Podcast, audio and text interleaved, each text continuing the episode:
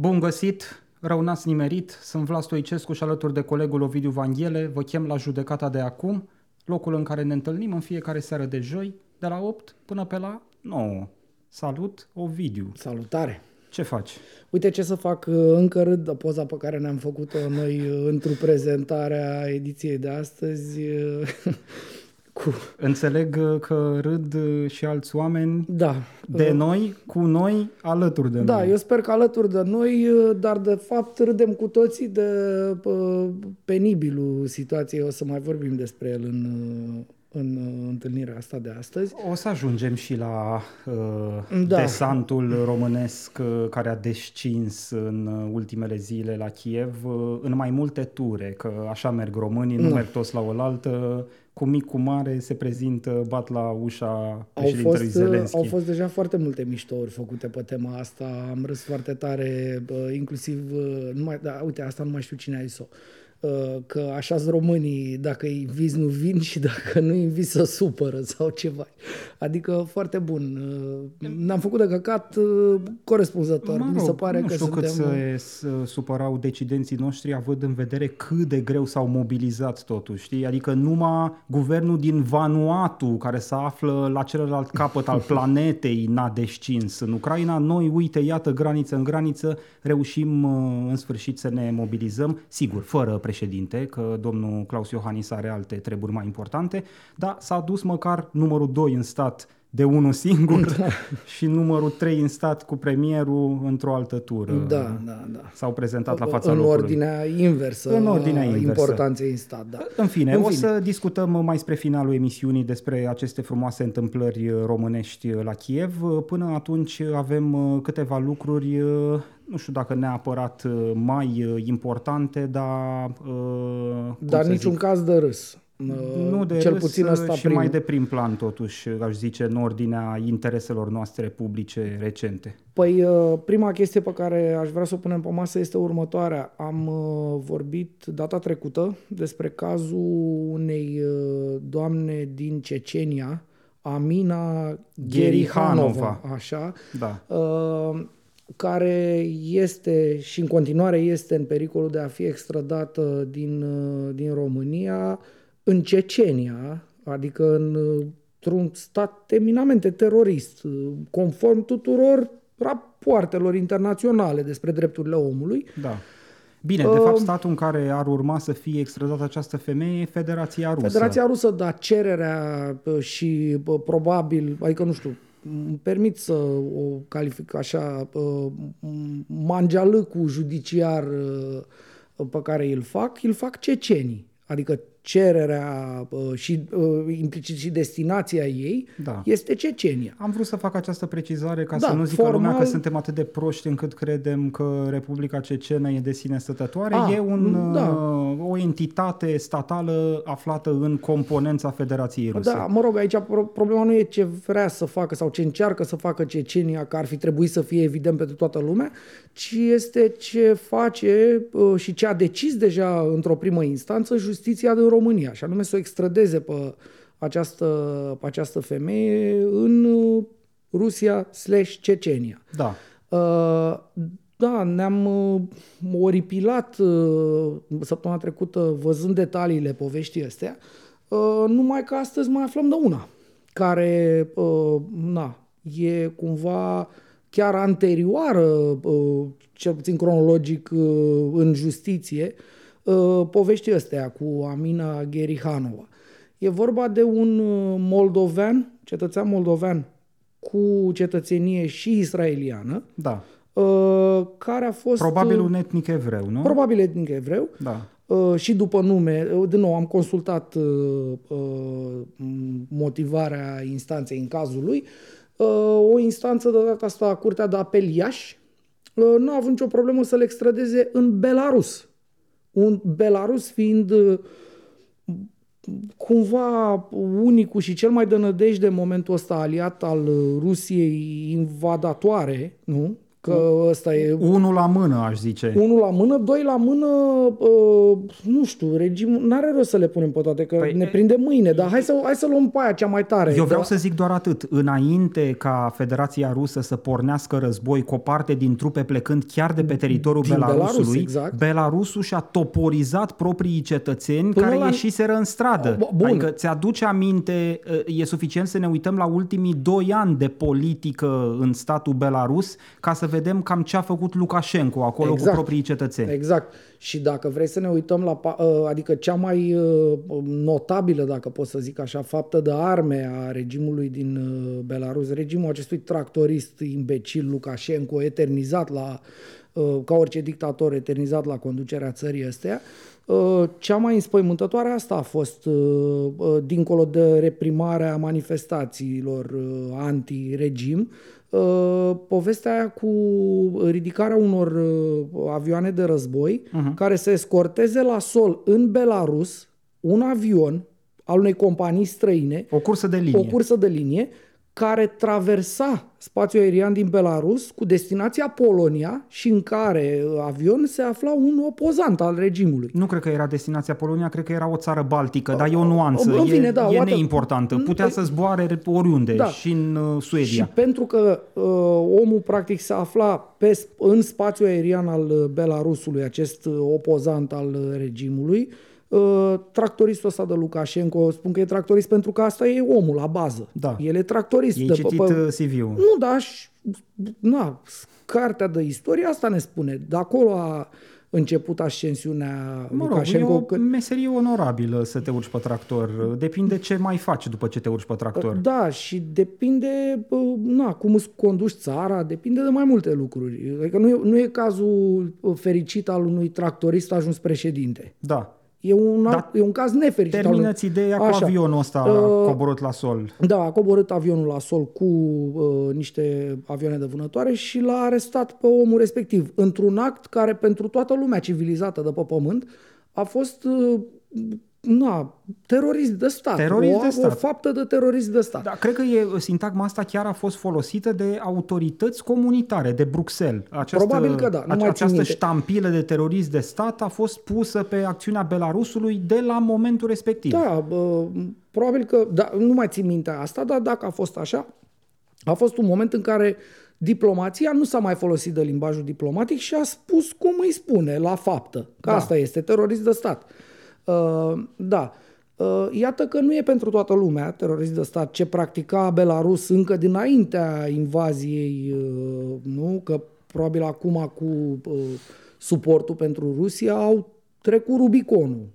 Cam acolo se vor duce și ăștia, într-o, nu știu, undeva, într-o beznă a istoriei și a civilizației, dar nu și pentru un judecător de la Curtea de Apel Iași, care a zis că poate să-l extradeze pe acest uh, cetățean pentru că a primit niște garanții identic. Cazul este identic cu acest caz al Aminei Gherihanova despre care am scris noi. Cazul este identic la nivelul Despre care am vorbit noi, justificărilor livrate de justiția română. Exact. Și anume, statul care ne-a solicitat extradarea, Belarus în cazul de față, precum Rusia, Rusia, în cazul data Aminei trecută. Gherihanova, ne-a oferit garanții scrise că îi vor fi respectate acestei persoane drepturile procesuale. Moment în care, sigur, orice om normal să trage pe tușă, ca să zic așa, și reflectează.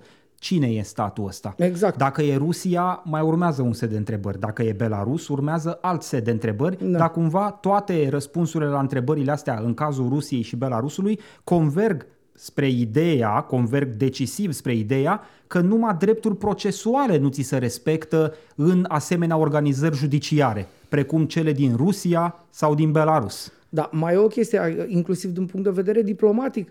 Este legitim atunci când ai în față niște state cu această conduită să te întrebi tu, stat, să zicem, din lumea civilizată, nu? Sau din zona civilizată a planetei, să te întrebi dacă ei chiar vor respecta chestiile astea. E logic să faci asta. Tocmai asta este și ideea acestui proces. Pentru că tu dai, a- altfel, o trimitea de la vamă. Da. Nu? Da. Făcea un aro și cu doi așa și zicea, du-te până la granița de Belarus. Dar e- asta e logica unui proces de extradare. Sigur, nu verifici faptele. În, în sine, în cazul ăsta, uh, povestea uh, e detaliată de colegii de la Info Sud-Est, uh, presa locală Constanța. Foarte bună treabă, au făcut jos pălăria lor. Uh, povestea asta este uh, pornește de la o, mă rog, omul e acuzat că a dat o țeapă, a dat o țeapă de 52.000 de dolari, uh, vânzând niște bilete pentru un eveniment moto free ceva, Da. nu știu. Nu l-o free- fi invitat pe Lukashenko și s-au supărat... Așa, uh, și-a vândut bilete în Belarus pentru evenimentul ăsta și a fugit omul cu banii. Asta este cumva uh, fapta de care este el acuzat. Mă rog, asta e acuzația, să Da, zicem. asta e acuzația. Da, el o neagă. El o neagă, evident. Uh, Da. m- Acum nu știm ce a fost acolo, dar din nou, fapta nu este o chestie din asta, nu știu, ceva așa. Dacă statul ăla nu-ți prezintă ție niște garanții rezonabile, cred că poți să lași un om care a dat o țeapă chiar și de 52.000 de dolari cetățenilor din Belarus să nu-l trimiți acolo. Da, u- știi, uite, am remarcat uh, chestiunea asta în uh, uh, hotărârea pe care am uh, citit-o uh, amândoi astăzi uh, și anume că uh, autoritățile din Belarus le scriu autorităților române în această speță, le atrag atenția asupra faptului că o astfel de infracțiune, această formă de delapidare sau ce-o fi fost ea, O țeapă, uh, cum sau îi o spunem țeapă, noi. nu este, Înșelăciune, nu e basically, asta. pedepsită cu pedepsa cu moartea în Belarus, pentru că e bine să le spunem celor care ne privesc sau ne ascultă că Da. în Belarus încă există Absolut, pedepsa cu da. moartea. E, și Belarusul vine și îi sp- le spune autorităților române, stați liniștiți, pentru această chestiune, oricum se, s-ar rezolva acest dosar judiciar după ce ne extradați persoana, ea nu va fi condamnată la moarte pentru că nu condamnăm la moarte pentru o asemenea infracțiune. Și autoritățile române zic, "Pf, bravo, bine, o să fie proces uh, Da, echitabil. probabil o să-i dea înseamnă. 30 de ani, dacă doar asta a făcut și nu cumva e un, uh, nu știu, gânditor anti-Lukashenko sau un uh, opozant uh, pe față, nu știu, Ovidiu, vizibil. ce încerc uh, să subliniez e tiparul ăsta extrem de formalist Formal, de exact. gândire, știi? Adică ne-am făcut, cum am spus și la emisiunea trecută, noi ne-am făcut dosarul cu șină, uh, ne-au dat uh, explicațiile scrise, ne-au dat asigurări că nu va uh, suferi uh, pedeapsă cu moartea sau habar n-am alte tipuri de tratamente degradante, iar noi ne simțim mulțumiți și luăm în justiție decizii de genul ăsta, chiar în contextul ăsta de astăzi în care Federația Rusă și Belarusul sunt niște paria niște la nivel paria, internațional. Exact. Dar eu am altă întrebare. Cum să extradezi tu ca idee o persoană, tu fiind stat UE, tu fiind semnatar al Convenției pentru Drepturile Omului, Convenției Europene pentru Drepturile Omului, uh, Belarus nu este semnatar al uh, Convenției Europene pentru Drepturile Omului, că tocmai de are pedepsa cu moartea. Exact. Că dacă, n-avea, dacă era semnatar, nu putea să aibă pedepsa cu moartea. Adică, uh, dincolo de conduită și asta, ca, ca principiu, ca idee, ca nu știu cum să-i spun, de ce să mă duc eu și... Mai, nu există un tratat. Adică nu e ceva ce, că, nu știu, încalci un tratat, zici, bă, parcă n-aș încălca tratatul în interțări, nu? Tratatul de extradare pentru un om care a dat și el o țeapă, acuzația e că a dat o țeapă de 52 de mii. Îl trimit pe om să-și rezolve problema cu fiscul sau cu ce a m, delapidat el acolo. Dar știi, apropo de inexistența acestui tratat de extradare între România și Belarus, instanța justifică cu buna Da, cooperare bună cooper- internațională. Dar eu, eu n-aș Știi? vrea. Eu, uite, eu sunt cetățean român. Dacă m-ar întreba cineva, nu știu, să dau să semne, eu zic că n-aș vrea să am o cooperare foarte bună cu Belarus. Pe- N-aș vrea. mă rog. Și n-aș vrea dinainte de uh, episodul invadării Ucrainei de către Rusia prin și cu ajutorul Belarus. N-aș vrea. Eu nu aș vrea asta. Bănesc că nici tu. Și bănesc că ni- nimeni sănătos la cap n-ar vrea. Răspunsul e Dar că uite nu n-aș vrea, pe de altă parte înțeleg că astfel de chestiuni nu se uh, judecă după referendum. Adică Am înțeles, știi, da, nu aș nu- vrea să ajung cu argumentul nici în zona aia în care zic că Nu, trebuie poate să fiu am- întrebat eu. nu, eu am forțat- nu, cred eu am că, forțat cred că chestia- oamenii care iau decizii de genul ăsta, în contextul dat, că e un context totuși pe Absolut. lume tot timpul. De care trebuie să ții cont, că de trebuie să aici ții e cont. context. E, oamenii ăștia trebuie să judece cu niște instrumente care să fie mai avansate decât simpla constatare că avem o hârtie la dosar. Și atunci, dacă avem hârtia la dosar, ne Suntem simțim acoperiți. liniștiți. Ne-am acoperit. E același, uh, același modus vivendi românesc de când, na, de, de totdeauna. Uite, o, Ovidiu, uh, vreau să revenim un pic la cazul Aminei Gherihanova. Îmi scrie Diana din producție că suntem uh, întrebați pe live de un privitor sau de o privitoare de o privitoare când e apelul Aminei. Uh, pe 4 sau 5 mai uh, la Curtea Supremă. Da. Cred că pe pa- 4 mai. uh, Ne-am uitat Pat- și am, am uitat eu. Patru aș fi zis și eu. Ne-am uitat mai devreme, uite că am fost proști, nu ne-am notat uh, Da. cum e sănătos la cap și pentru nu mai oameni am bătrâni. nici uh, ăsta deschis. Uh, Uh, tabul. 4 mai. 4 mai, da. Uh, Deci 4 sau 5 mai nu s-a judecat încă. Uh, m, uh, Între timp, uh, organizația asta care sprijină cauza Amine Gherihanova, uh, am mai vorbit noi și data trecută despre ea, Vai Fond. Vai Fond se numește, este o organizație uh, a diasporei din Cecenia. Deci, practic, uh, cecenii oprimați de regimul Kadyrov, că probabil nu voiau regimul Kadyrov, Da. uh, ca niște oameni, au fugit de acolo. Ca, na, ce să faci când ăla vine cu tancul în casă? Uh, Oamenii ăștia, coalizați în această organizație, au uh, organizat o sumă de proteste la ambasadele României din statele europene. Uh, uh, ai, ai tu poze acolo? Am poze. Uh, perfect. Uh, Diana, o să te rog să vedem uh, Uh, ecranul. Uite, mi-apar tot felul am de văzut, notificări. Am văzut la Dublin, am văzut la Oslo. Stockholm sau Oslo. La Oslo și la Viena. Așa. La Dublin a fost astăzi. Nu Da. am văzut poze de la Dublin, am văzut doar un apel Un de anunț, organizare. da, da, Uh, Nu pot să zic până la capăt că s-a întâmplat protestul, pentru Corect, că dacă nu am avem- văzut deocamdată n-am văzut poze. poze. Dar probabil că e ca acum când vorbim noi. Da. Sau o fi fost acum... Uite, Ovidiu, această organizație pe care ai invocat-o mai devreme, uh, Vai Fond, a creat un, uh, o pagină pe Facebook care se cheamă Free Amina. Mhm. Uh, Poza de cover, uh, iată imaginea României în lume, poza de cover a acestei pagini de Facebook este m- o mână pe care este steagul Federației Ruse plină de sânge, care dă mâna cu, o altă mână pe care este steagul României. România, da, da, deci, am văzut.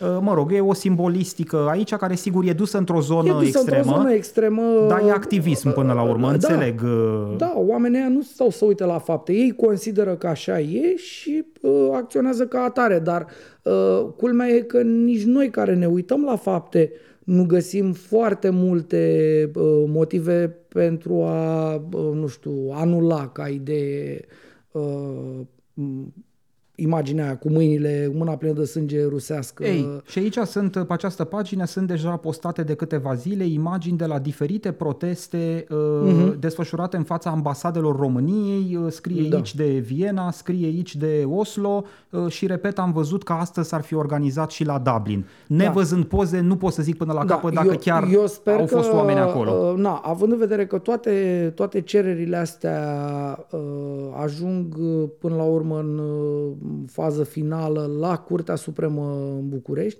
eu sper totuși să existe acolo niște judecători care să judece dincolo de nenorocitul de dosar cu șină, așa cum spuneai tu mai devreme. Uh, și cazul acestui băiat, uh, am uitat cum îl cheamă, iartă-mă, am uitat cum îl cheamă, pe omul ăsta din uh, cu Israel. Belarus. Da, Cetățeanul moldoveanu cetățeanul israelian. moldoveanu-izraelian, uh, așa, uh, la fel ca și în cazul Aminei, e acolo, să, a, aia e lupta finală în justiția română, la Curtea Supremă. Și eu sper totuși ca la, uh, la Curtea Supremă să existe judecători cu mintea la ei, astfel încât să ne facem de, ba, de bazme în lumea asta toată. Cum să extradezi în Cecenia? Cum să extradezi la cererea cecenilor? Prin mâna rușilor. Și cum să extradezi în Belarus? Și pentru ce, nu știu, dacă era omul acuzat că a omorât, că a făcut, domne, da, e o chestie periculoasă, un țep, bun, dacă e adevărat, avem de-a face cu un țepar. Și cu asta basta. Cine îl cere pe țepar? Ovidiu, uite, bă, aici într-un fel te contrazic pentru că dacă uh, crima e pedepsibilă cu pedepsa cu moartea în Ah, Belarus, nici- nu- da, nu nu le se- extradezi nu le dacă extradezi. ești semnatar al Absolut. Convenției CEDO. Absolut, absolut. Uh, Da, nu, am, am dat exemplul ăsta al crimei în ideea, nu știu, unei fapte foarte grave Da, da, da, înțeleg. pentru care omul chiar ar trebui să răspundă. Dar bunul meu simț îmi spune că uh, totuși 52.000 de dolari e prejudiciu cuantificat de autoritatea uh, Belarus. Adică nu de vreo, o, așa, poate, nu știu, dacă face, probabil că e ca la noi. Faci o contraexpertiză, o asta ajungi la un 20. Da, da, da. Uh, uh, uh, ce să zic ca o concluzie, mi se pare foarte trist că totuși aceste decizii pe care le avem în momentul de față înaintea ochilor sunt date de curți de Da, apel. curți de apel, adică- Judecători de la curți de apel. Da, adică în cazul jurisdicție uh, aproape maximă. Aminei Gherihanova, Curtea de Apel Suceava, Suceava. în cazul cetățeanului moldoveanu-izraelian Stai, și că mie nu- îmi scapă numele, uite, bă, recuperează-i tu Mă identitatea uit să eu acum rămână că nu se consemnată. poate așa ceva. Uh, E vorba de, cum ai spus mai devreme, Curtea de Apel Iași. Deci avem judecători de curți de apel. Roman Dorfman îl cheamă. Roman Dorfman. Da. Uh, După nume, evident, uh, na, etnic evreu, uh, omul, na, eu, eu unul pentru acuzația asta, în contextul ăsta, nu l-aș extrada într-o țară ca Belarus. Punct. Nu ești uh, judecător de curte Nu de sunt apel. judecător de curte de apel, dar uh, nu mi-a luat nimeni capul de pe umeri încă. Pot să îl folosesc și eu mi-l folosesc ajungând, repet, uitându-mă la date, uitându-mă la fapte, cum am făcut și în cazul Amine Gherihanova. Noi ne-am uitat pe actele alea. Da. Uh, și aici, în motivare, e clară povestea, adică omul asta a făcut. În ambele Moto, cazuri, din punctul nu meu de știu vedere, ce. piatra de hotar e că în ambele cazuri se invocă garanții Exact. scrise Asta pe e care Ministerul Justiției din România le-ar fi primit Da. de la uh, omolo, de la instituțiile uh, uh, omologe din uh, Da. Rusia și Da. din, uh, din Belarus. Da, absolutamente penibil. Absolut penibil. Uh, Ovidiu, o să ne mai uităm uh, la cum evoluează lucrurile astea. Suntem și noi atenți la ce se întâmplă pe da, 4 o să mai ne uităm uh, la, la înalta la curte. cazul de la Supremă, da, da. Uh, și și la ăsta, că și ăsta o să ajungă la Supremă curând. Ia, stai un pic să vedem. A dar contestat. ăsta nu e, a contestat, dar nu, nu s-a dat termen, ne-am uitat. Nu se dăduse termen. În fine, Da. repet, sunt niște chestii, o să fim atenți uh, la ce se întâmplă. De- Deja intrăm într-o zonă, cum să zic, de tehnicalitate. Da, da, Nu cred că lumea e interesată uh, de toate aspectele Absolut. tehnice din jurul procedurii. Lumea e interesată până la urmă pe fond ce se întâmplă acolo, iar pe fond, din punctul nostru de vedere, așa cum citim noi aceste hotărâri de instanță pe care le-am avut înaintea ochilor, uh, piatra de hotar de temelie e că pe baza garanțiilor scrise din Rusia și din Belarus, statul român decide să extradeze doi cetățeni, punându-i în pericol, Da, zicem categoric. noi. Categoric, categoric. Uh, cazul Amine Gherihanova um, și mai flagrant, în ce sens? Uh, nu există date cum că ea ar fi fost în Siria, iar acuzația este că a sprijinit ISIS în Siria. Da. Uh, de- Ba chiar sunt date că n-a fost, că acuzația este a sprijinit de la distanță uh, grupul islamist ISIS, pentru gruparea cei- islamistă ISIS, Pentru cei, teroristă. pentru cei care ne urmăresc și sunt interesați de mai multe detalii ale cazului, îi trimitem la ediția cu numărul 48 a judecății, ediția Da. de săptămâna trecută, pentru că am discutat acolo, Da, cred că tot da. așa, 30-40 de minute despre detaliile propriu-zise din jurul cazului. Iar pentru cazul ăsta nou, uh, Roman, uh, bă, ce avem, mă? Mi-e teamă că mă pui Dorfman. să rețin uh, niște nume... Uh, Iar pentru cazul ăsta, Roman Dorfman, să intre pe Info Sud-Est. Uh, ieri au publicat colegii noștri uh, și pot să vadă acolo toată povestea, ce a zis uh, acuzarea, ce a zis apărarea, ce a zis judecătorul.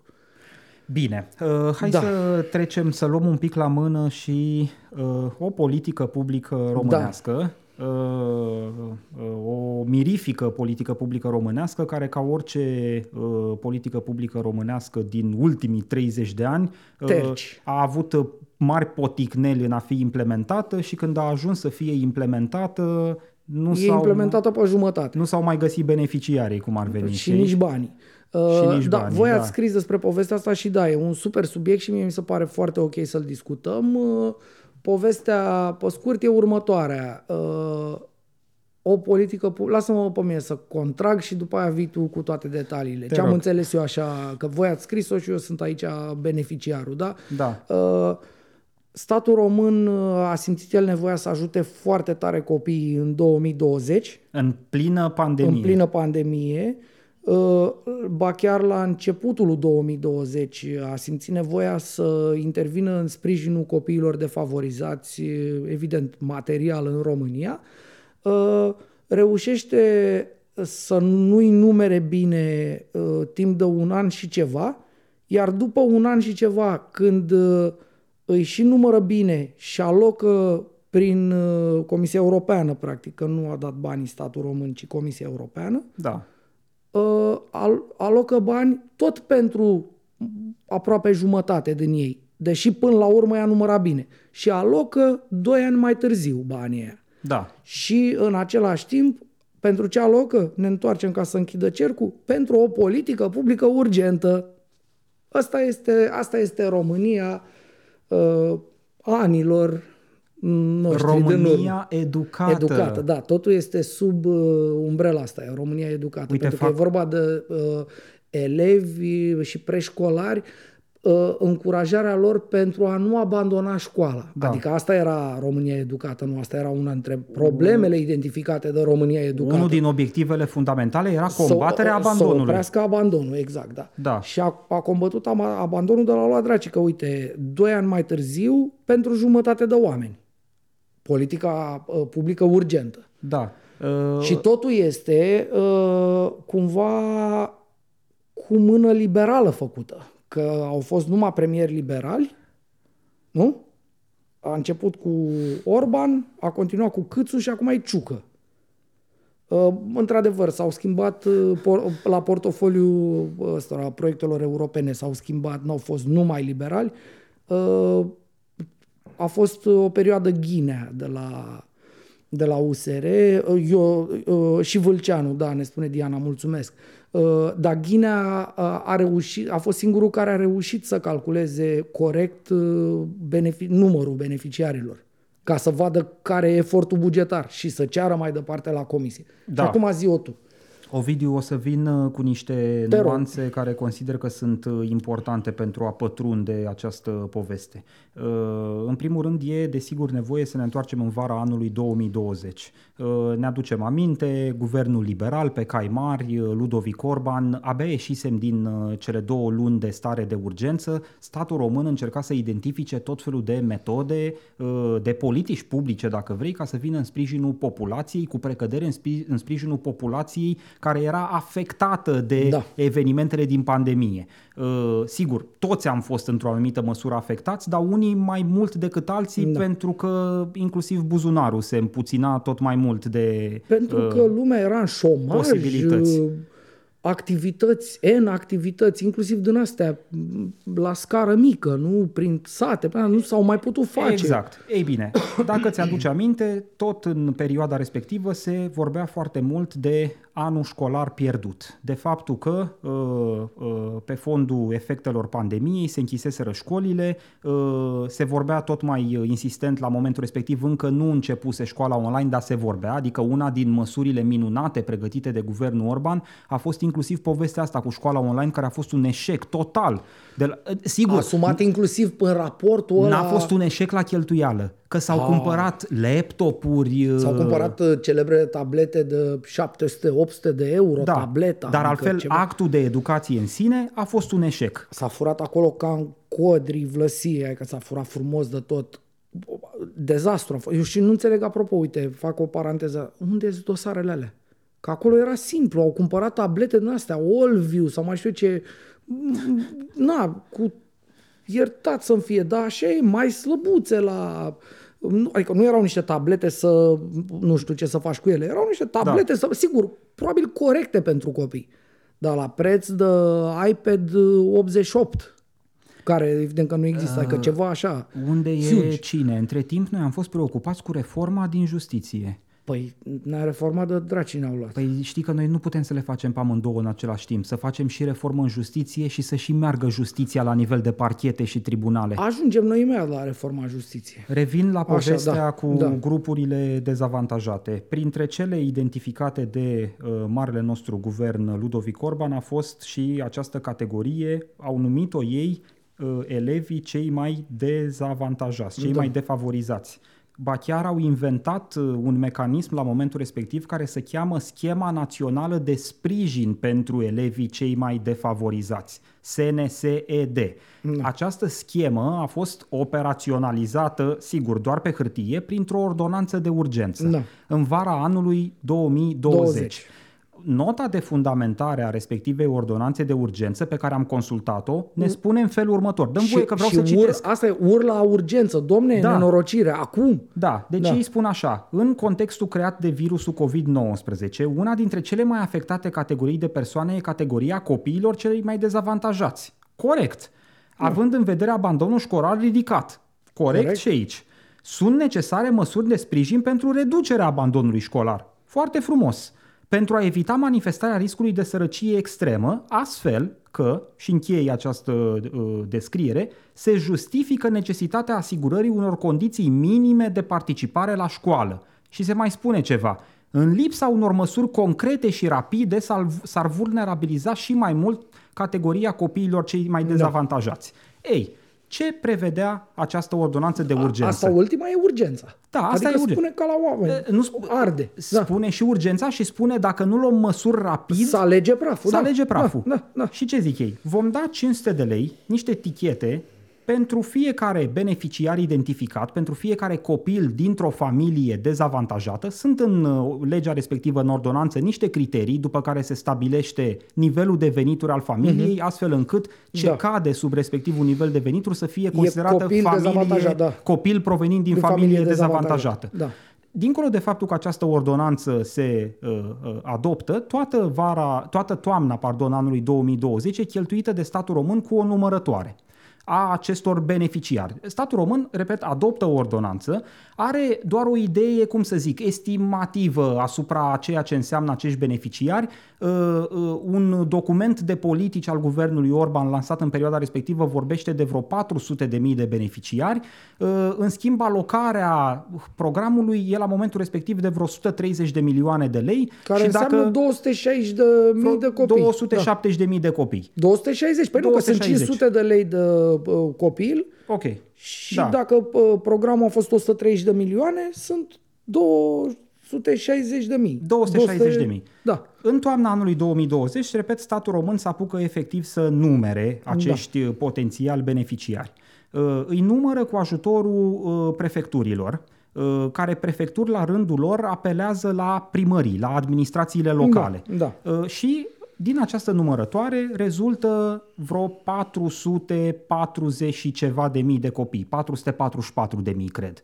Hai să zicem 450, grosomodo. Ok. Uh, minus vreo 4-5 mii, uh, probabil. Uh, Văzând că numărul de beneficiari e aproape dublu față de estimarea de pe hârtie, uh, Față de estimare, dar și față de suma pe care și-a bugetat-o. Și pentru față că, de suma și asta e bugetată. important. Da. Adică dacă tu îți faci un fel de calcul așa și ajungi la dublu, nu te întrebi totuși mult timp, bă, eu ce fac? Că nu s-a întrebat mult timp statul român, ce fac eu, că mi-a ieșit nasol.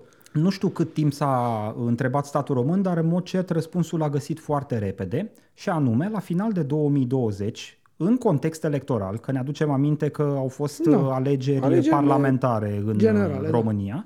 România, uh, guvernul Orban uh, decide să renunțe, să pună pe hold uh, uh, această măsură cu tichetele de 500 de lei pentru copiii cei mai dezavantajați, în ciuda urgenței pe care ei, Ei o o invocă, desemnaseră da, da, da. în ordonanța de urgență și să uh, investească, uh, cum să zic, uh, bugetul pentru acțiuni sociale într-un program de masă caldă pentru pensionari.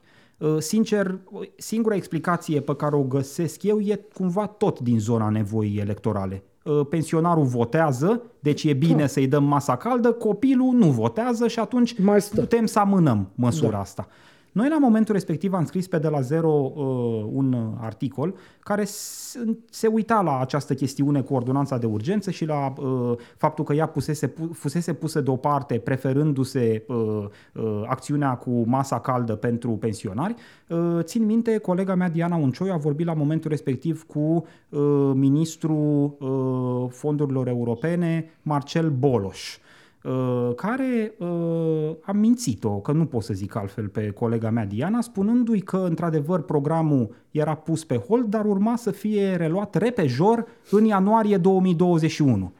Evident că n-a fost reluat niciodată, uh, Știm foarte bine, s-a schimbat guvernul după alegerile parlamentare, La fonduri europene a venit un alt ministru, Cristian Ghinea, prim premier a venit Câțu în locul lui Orban, mă rog, nu s-a schimbat, să zicem, neapărat culoarea politică a guvernării, dar s-au schimbat oamenii din poziții uh-huh. cheie. Uh, Cristian Ghinea, în momentul în care a venit și a văzut uh, acest program, și-a dat seama că are o problemă, pentru că, de fapt, resursa financiară pe care o avea la da, dispoziție da, era, era subdimensionată în raport cu beneficiarii. Exact. Iar o politică publică nu poți să o gândești la modul, a, eu o să acopăr doar 50% din beneficiari. Pentru că criteriul legal le dă dreptul tuturor, tuturor adică să beneficieze. Adică e o poveste de discriminare și doi, că totuși nu-ți atingi obiectivul, nu? Da. Că tu ai invocat, uh, mai devreme ai zis, invoacă sau nu știu cum ai zis, uh, tu ai invocat uh, uh, urgența și nevoia în sine. Deci dacă nevoia e mare și urgența e mare, uh, acoperi jumate. Da.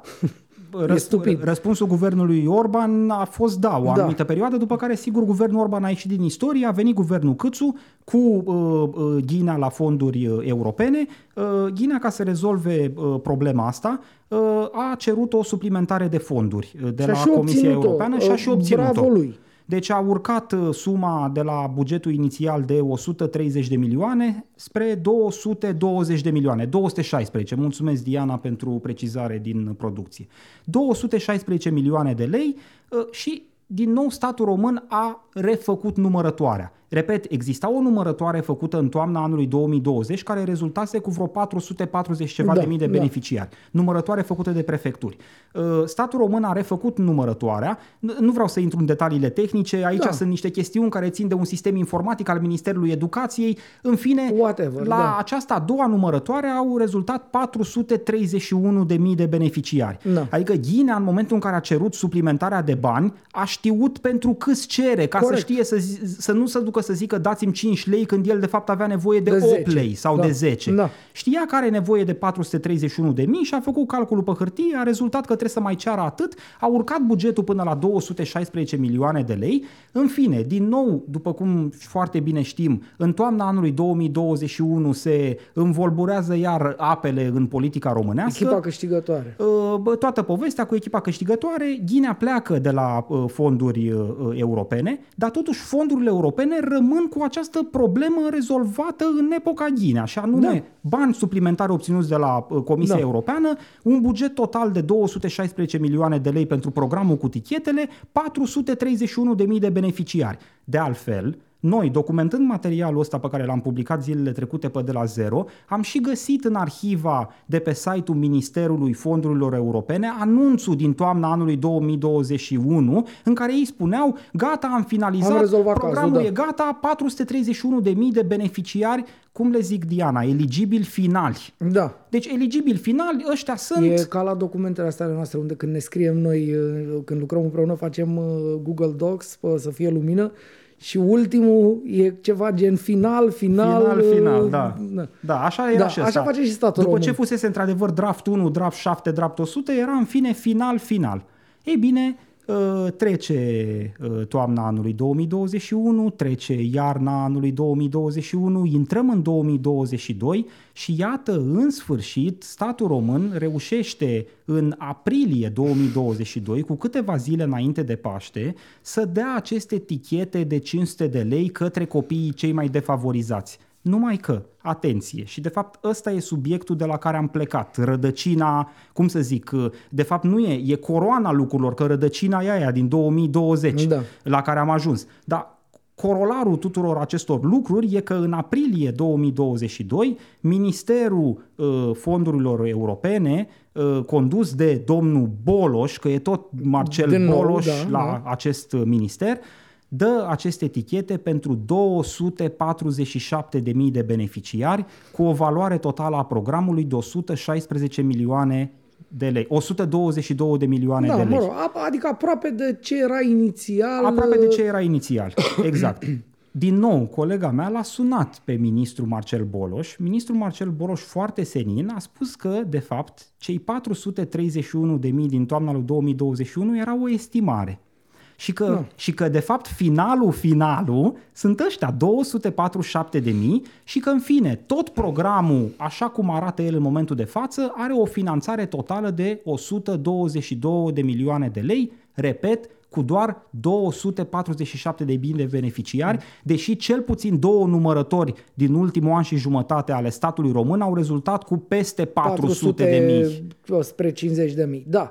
Acum, ce înțeleg eu? Eu înțeleg așa, uh, că uh, ghinea uh, de care simt din nou nevoia să spun că mie nu-mi place, dar n-am cum să iau laurii. Bravo lui, a făcut-o pe asta. Cred că ar fi un ministru bun la fonduri. Nu e bun la combinatorial la astea. Acolo nu cred că e bun, dar el încearcă. El încearcă să fie un hrebenciuc al USR-ului. Nu poate. Am mai tot spus-o. Ia hrebenciuc cureaua și ceasul până puterea minții așa largă. Hai să ne păstrăm Așa. în asta cu tichetele, Da. că Uh, o să avem timp probabil de-a lungul Da, judecăților să mai da, luăm la o să mână mai și pe luăm la mână omul pe Ghinea. politic. Omul, uh, omul politic uh, Cristi Cristi, Ghinea. Ghinea, am uh, așa, dar profesionistul de fonduri Ghinea, dacă aș avea joben, mi l-aș scoate.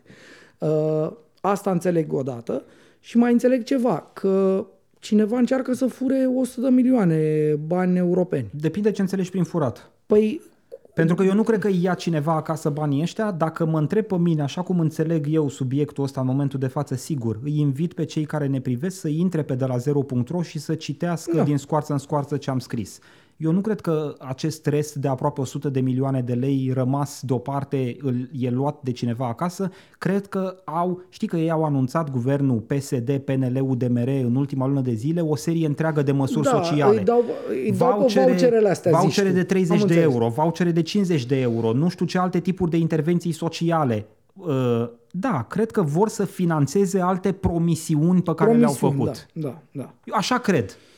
Da, nu avem, că nu avem nici uh, glob din ăsta să vedem viitorul în el, uh, nici procurori nu avem, că dacă ar fi să-i fure, probabil că dacă am avea procurori, iar prinde, da, ne mai avem procurori, am rezolvat-o și pe asta și atunci, nu știu, rămâne să ne uităm la bărbosul și să sperăm că nu-i fură. Da. Uh, Sau, nu știu, să vină uh, parchetul condus de doamna Chioveși, că ăștia sunt bani europeni. Dacă îi fură, poate vin niște procurori de Da. adevăratele. Ovidiu, dincolo de chestiunea asta cu furatul, în mod cert ce am reușit noi, ca stat, ca societate, a fost să ne furăm căciula în Absolut. toată povestea asta. Și în toate o, celelalte povești. o, da. o, o politică publică care mi este promovată cu surle și trâmbițe în vara anului 2020, ca fiind Ca soluția urgentă de combatere a abandonului școlar, ajunge să fie implementată abia 2 ani mai târziu și doar la jumătate din parametru desemnat inițial. Abandon care altminterii a asumat uh, într-un, uh, nu știu, exces din ăsta de fair play uh, de uh, însuși raportul România Educată a președintelui nostru, Da. care despre abandonul școlar, uh, prezentând situația reală, spune că este la cote catastrofale, după care, dacă e să ne întoarcem la scară mică, același raport spune că în pandemie, practic, o- un elev din doi n-a făcut școală doi ani. Da. Adică același raport îți spune că oamenii ăștia, copiii Păi ăștia n-au vorbeam făcut de școala școală. online da, mai devreme. Exact, Ce școală exact. online când... uh, uh, uh, Dar eu, eu te întreb acum... Îți nu dau eu cumva... raportul corect. 4 din 10 nu reușeau să se conecteze online. Ok, um, deci nu uh, unul din doi, uh, patru din zece cât înseamnă? Da, aproape unul din doi. Uh, e același lucru. Nu cumva din cauza acestei tâmpenii făcute de guvern am avut 4 din 10 cu școală online? Mă rog, nu doar din Sau nu cauza doar din acestei cauza tâmpenii. asta. Aici să știi că totuși Bun, sunt ai două probleme specii că n-ai- diferite. da. Adică tichete de 500 de lei ca să-ți cumperi rechizite și îmbrăcăminte e o perspectivă asupra lucrurilor. Partea de școală online care presupune dotarea cu alte Corect, tipuri de corect, echipamente corect. e altă perspectivă. Uh, Vidiu, vreau să mai precizez un lucru care uh, cumva arată cât de gol e statul român și de incapabil să numere, ceea ce e totuși o operațiune fundamentală atunci când îți așezi o politică Normal, publică. da. Nu? Adică uh, uh, statul ăsta nici măcar n-ar putea să ne spună în momentul de față care sunt efectele dezastruoase ale neaplicării imediate a ordonanței de urgență cu tichetele din 2020, pentru că rapoartele pe care statul român le are asupra abandonului as we speak, acum în momentul de față, privesc situația din 2019. Și asta e o chestiune pe care noi am verificat-o pe site-ul Ministerului Educației, unde se postează niște rapoarte anuale asupra, despre învățământul preuniversitar în România. Un capitol acolo e inclusiv chestiu, face referire la chestiunea abandonului, dar cele mai recente date, raport din 2021, privesc anul școlar 2019-2020. Și repet, Ovidiu, vorbim de abandon, care știi da. cum e definit? Uh, totalitatea elevilor care au terminat anul școlar trecut, raportat și la cei care revin anul da. ăsta și fac scăderea asta următor. simplă și ar trebui ca în fiecare septembrie să am măcar o imagine estimativă asupra abandonului școlar. Da. Eu înțeleg că statistica se face, știi, ca să fie final-final, că tot ajungem da. la sintagma asta, are nevoie cumva de niște instrumente care pro- tre- probabil trebuie să fie desfășurate în timp pe o durată mai îndelungată. Adică da. nu poți să zici în fiecare septembrie, da, dacă n-a venit ăsta e abandonul. Pe 15 și vine pe 20, îl consider abandonat. Dar poți să ai niște minime estimări. Păi ce estimări să ai într-o țară în care imaginea abandonului în 2022 22 e relevantă pentru anul 2019, pentru acum 3 ani de zile. Îmi vine să-ți răspund uh, ce le-am răspuns. Am avut astăzi curs, seminar cu studenții la facultate și uh, nu mai știu cum am ajuns și mi-a venit asta în cap, că erau, nu știu, să, să întrebau ei uh, apropo de uh, numărat, uh, nu știu, cazuri de violență domestică, o chestie, dacă te uiți în toate statisticile, să bat nu cap în cap, să bat cap în bloc, da. nu știu în ce, în zid, în altceva. Uh, și le-am zis, bă, voi înțelegeți că noi în pandemie nu știm câți au murit? Mă, au, câți au murit. Deci noi nu știm astăzi câți au murit oameni în pandemie.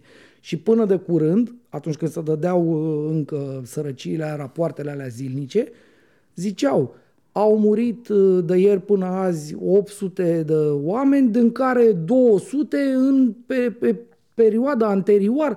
Adică da, da. asta... Trebuiau o... să mai vină cu niște morți din urmă. Nu, nu există așa ceva. Asta nu este stat. Ba da, asta, uite că există. Da. Uh, Ovidiu, în ciuda uh, noastră, da, există. Îmi scrie Diana de asemenea din producție uh, și e important uh, pentru că Diana Oncioiu este cea care a documentat uh-huh, acest uh-huh. material. Da Uh, și atunci trebuie să țin seama de sugestiile Corect. pe care mi le face.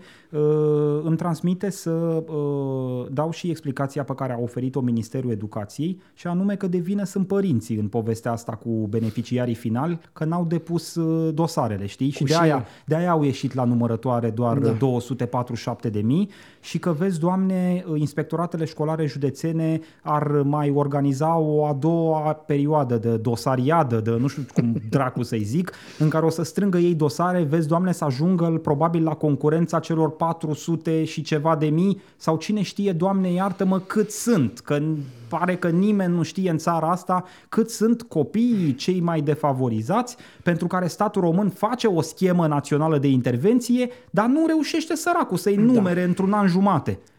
Ce să mai discutăm? Da. Uh, da, bun subiectul. O să vedem Diana... dacă se mai organizează această a doua etapă de dosare, îi uh, urmărim pe, și pe domnii de la Ministerul Fondurilor și pe domnii Eu... de la Ministerul Educației. A, bine că mi-am amintit. Ministerul Educației, superb. Trebuie să spun în încheierea acestui calup despre Așa. vouchere. Deci, cât timp, abia jumătate din copiii cei mai defavorizați din țara asta primeau nenorocitele alea de etichete de 500 de lei să-și are rechizite și îmbrăcăminte, ce crezi că făcea ministrul educației Sorin Câmpeanu?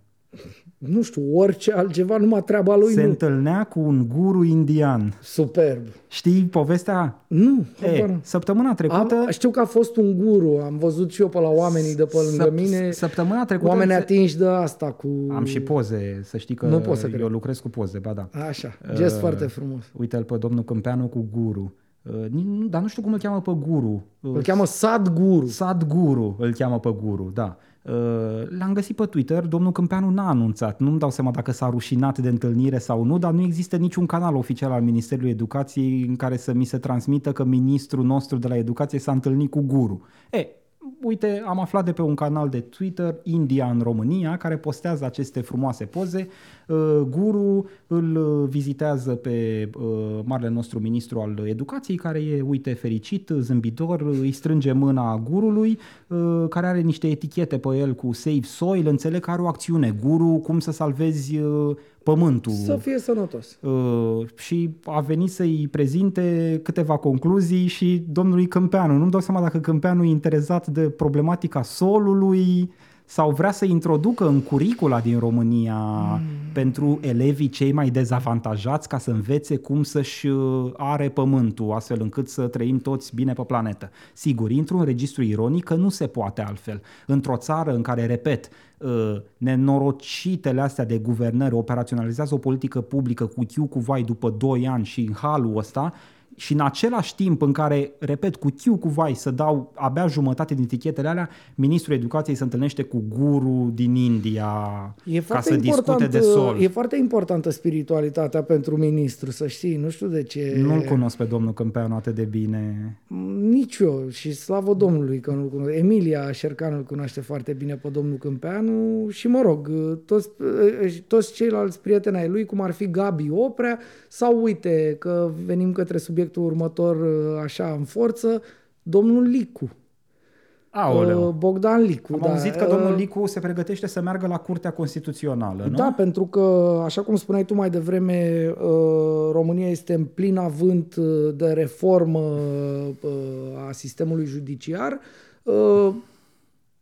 Ce reformă mai mare și mai tare să faci decât să-l aduci pe domnul Licu în poziția de maximă reformă, de maxim potențial de reformă a sistemului și anume la Curtea Constituțională, nu? Super. Uh, după ce a reformat domnul Licu, pe unde a trecut de draci l-au găsit ca să și pe el și, pe și alți pe, deștepți, nu? Uh, ca să înlocuiască mm, alte cozi de topor care acum probabil de la cât s-a dat cu ele, au mai crăpat, au mai Nu, acum sincer, știi foarte bine că e un mandat de 9 ani de da, zile e un mandat de pentru 9 judecătorii ani, curții și atunci se termină, cumva ciclic, se termină o parte din mandate da, și da. în baza algoritmului de numire ă, trebuie instalați alți oameni da. la Curtea Constituțională.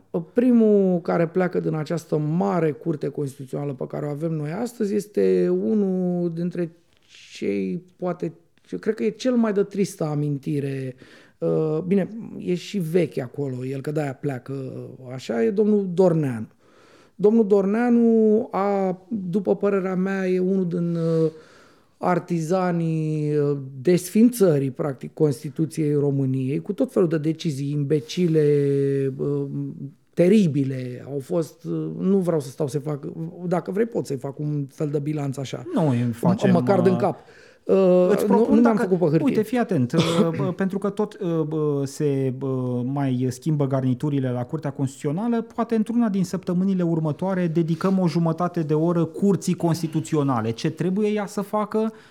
Putem ce încercăm, ajunge da. ea să facă și sigur odiseea acestor personaje da. precum domnul Valer Dorneanu prin măruntaiele sistemului. Da, da. Domnul Dorneanu, un politruc, fost președinte de Camera Deputaților, eșuat așa ca într-un soi de cimitir al elefanților. Asta era până de curând Curtea Constituțională.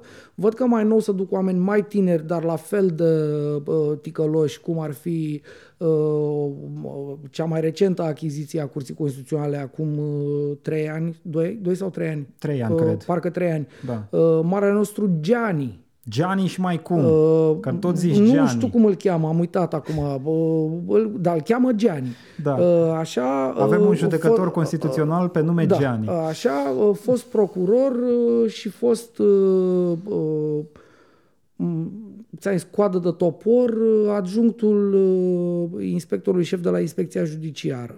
Uh, el a fost adjunctul, acest Gianni a fost adjunctul uh, zi, cum îl cheamă? Lunetejoru. Lunetejoru, așa. Da.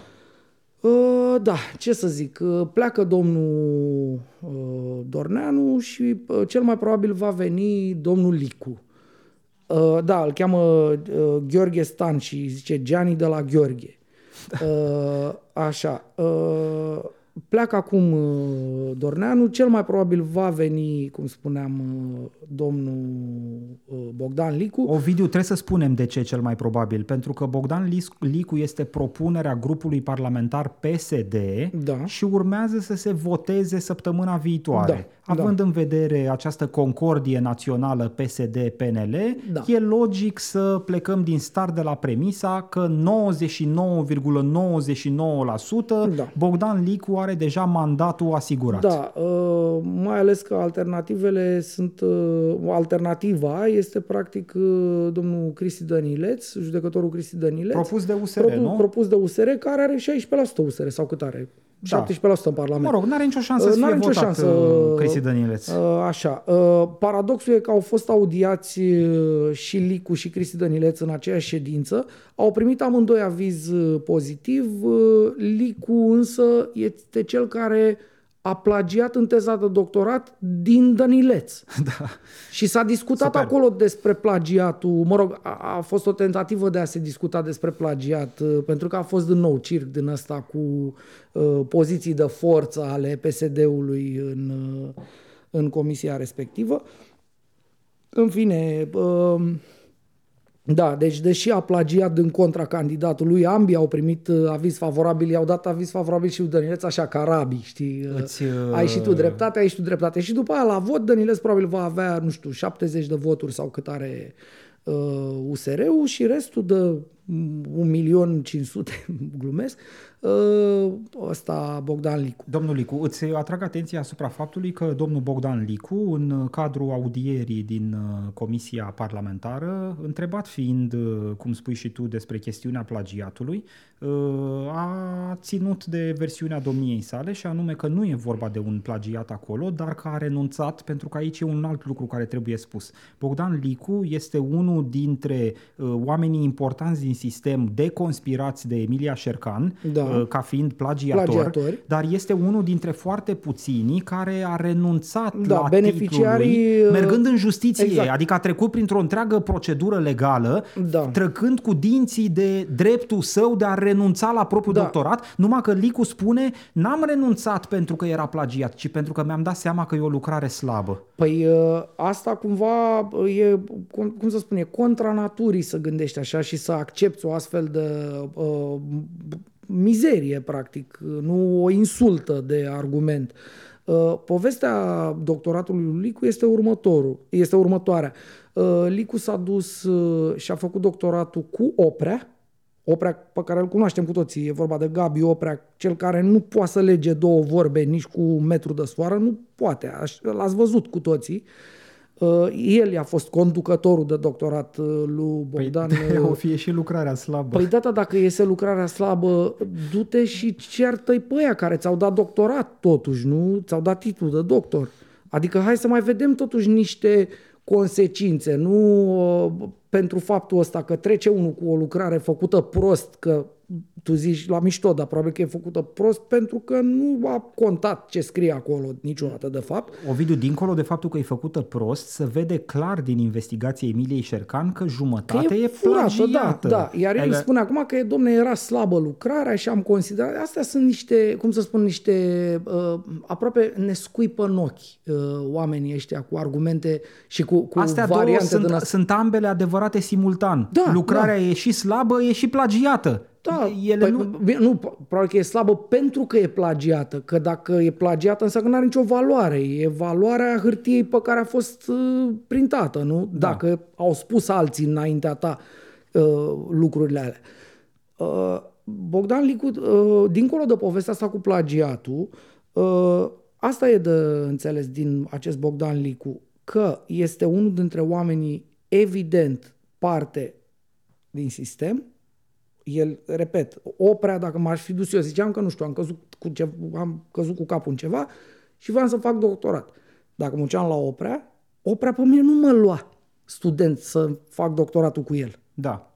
Dar pelicula a luat. Uh, Licu apare de-a lungul anilor în tot soiul de combinații din astea, apare, e nelipsit la toate chestiile astea, gen bilanțul SRI, uh, e e acolo, e la toate alea de tăia porcul pe la, uh, știi, când au apărut atunci când se certau cu Dragnea, cu Ghiță, cu atunci când am mai văzut și noi, s-a mai ridicat un pic uh, uh Batista de Bățambal și am văzut. La toate țuicile alea, pe, la, ți la tăiatul porcului, la ziua lui Chiove și la Oprea, la Dracu, e, e acolo, e tot timpul acolo. Da, contexte uh, care de fiecare dată i-au suflat în pânză, e, cum să zic, adică domnul Licu a avansat Dom- de-a lungul anilor în ierarhia uh, statului român, tocmai pentru că mergea la tăiat porc, uh, gustat uh, domnul, palincă și domnul mâncat Licu, ciorici. Domnul Licu a fost adjunctul e adjunctul etern, e omul de dedesubt de acolo. Domnul Licu, ă, de an, de, de an bun de zile, este ă, adjunctul procurorului general al României și în același timp este șeful secției de urmărire penală și criminalistică din România, din parchetul general. Da. Deci, secția asta, ă, cum să spun, sub conducerea domnului Licu, n-a prins nici doi fluturi măcar dar mite niște hoți, niște pungași, Când zici niște... fluturi, te gândești la domnul Nu mă Gheorghe gândesc la Flutur? domnul Flutur, deși uh, ar fi fost un fluture mare ăla, dar n-a prins, nici nu l-a mirosit măcar SUPC-ul lui domnul Licu, secția de urmărire penală și criminalistică. Uh, în această calitate de adjunct al procurorului general, uh, domnul Licu are tot soiul de prerogative din asta, cum ar fi, de exemplu, să vadă și el ce e pe la DICOT, că noi avem trafic de persoane, avem crimă organizată și nu avem, avem trei speriați, trei de ăștia care au uh, două grame de boschet să fumeze la mare sau la uh, sun waves, nu că urmează acum. Da. Așa. Ăla e traficul. De traficul de femei nu mai vorbim, că nu avem, nu avem. Noi în România, dacă te uiți la justiție, la activitatea procurorilor, noi nu avem nicio problemă. Noi suntem un soi de Norvegia aici, dar pe de altă parte, poliția mai prinde, mai toată lumea. Adică... Pe cât pui pariu că la finalul fiecărui an domnul Bogdan Licu a primit calificativul o, foarte bine categoric. pentru activitatea din anul, anii respectivi? Păi probabil că la fel, pe partea de dosar e farmacie. Are, probabil să duce dimineața la serviciu, că ăștia în general așa sunt. Ei sunt foarte conștiincioși. Nu contează ce fac ei acolo. Sau contează dar depinde pentru cine, că pentru noi nu prea se vede pentru cetățeanul random, dar pentru ei e bine, pentru că domnul Licu, iarăși o chestie, o nuanță foarte mișto, uh, domnul Licu pe unde a fost, nu doar că n-a făcut el nimic, el a ținut uh, capac pe, pe uh, structurile, vorbesc, vorbesc și eu ca ei, pe structurile pe care le-a condus. Adică domnul Licu, dacă e la secția asta de urmărire penală și criminalistică, e bine acolo nu se întâmplă... Păi, și o să fie bine și la curte. Păi la curte acum e nivelul următor. Așa uh, cum Gianni... Știi că domnul Licu s-a declarat surprins că a fost propus de PSD pentru această funcție la Curtea Constituțională. A zis că a fost un lucru neașteptat și pentru el, dar că, desigur... Primește bucuros. Primește da. nominalizarea. Da. Uh, și uh, s-a mai spus ceva, trebuie să nu-l uh, uităm nici pe uh, domnul Marcel Ciolacu, liderul social-democrat, care întrebat despre nominalizarea lui Bogdan Licu, a zis că e o nominalizare foarte bună și e în definitiv una care depolitizează instituția, pentru că tocmai asta ar fi încercat uh, uh, Sanchi, PSD-ul, să propună, iată, un magistrat. Păi nu că m-am enervat. Nu un politician. Păi nu ai cum să propui un politician. Nu ai cum să propui un politician sau un macaragiu sau un frizer, că trebuie să ai o, o viață de profesie juridică. Singurii din profesia juridică, na, din câteva, cele câteva profesii juridice care pot fi membri de partid, sunt avocații. Restul nu pot. Magistrații, de exemplu, nu pot să fie membri de partid. Da. Adică ce ne spune papagalul ăsta de Ciolacu? Că a respectat legea, PSD-ul, sau ce? N-am, nu? Ce vrea să ne spune Nu a intrat în detalii uh, de genul ăsta dacă propunerea respectă o lege sau alta, evident că a aruncat, păi nu poate să cum pro... să zic, genul ăsta de chestiune manipulatoare pe piață tocmai pentru a susține, pentru a anula până la urmă discuția despre calitatea omului Licu. Deci ce a vrut Marcel Ciolacu prin chestia asta să spună a fost, bă, n-are sens să, sigur, avem opinii divergente. Unii zic că Licu e bun, alții zic că Licu e prost. Dar în mod cert noi zicem că Licu e o alegere care cumva respectă ideea de curte constituțională pentru că vorbim de un magistrat, nu de un politruc. Asta încearcă să, cu, cu tipul tipul ăsta de manipulare încearcă să lucreze Marcel Ciolacu în povestea asta? Păi da, da, eu revin. Sunt foarte puțini politruci care să pot califica uh, formal, legal, pentru a fi propuși la Curtea Constituțională. Da. Pentru că nu poți să propui pe cine vrei, tu mergi pe stradă și zici, uite, îl iau pe ăsta. Nu poți. Pentru că politicienii mai trebuie să mai aibă o calitate ca să fie la Curtea Constituțională și anume o carieră în domeniul juridic. Ovidiu, și mai e o chestiune.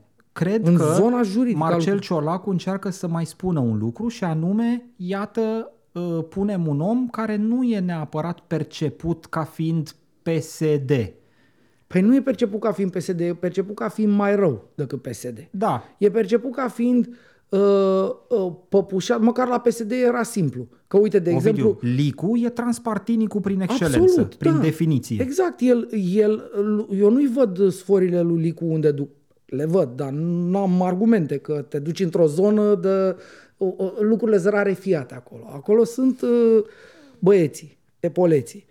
Uh, dar uite, de exemplu la Gianni, că mă întorc obsesiv că o să fie coleg Licu cu Gianni, uh, acolo era simplu. Gianni era băta lui Dragnea. El a fost uh, mai întâi adjunctul Netejorul ca să încerce Dragnea prin inspecția judiciară să bubuie uh, magistrații care nu corespund, nu? Da. Uh, după aia a fost trimis la SIJ, care a fost creația lui Dragnea, cum să spun, băta upgradată, tancul. Că de la bătă, după aia, pac, să- nivelul 2 e tank. Și au făcut tank. Gianni a fost uh, la conducerea SIJ, nu? Care era ce? Arma împotriva uh, un fel de upgrade al armei împotriva magistraților care nu corespund.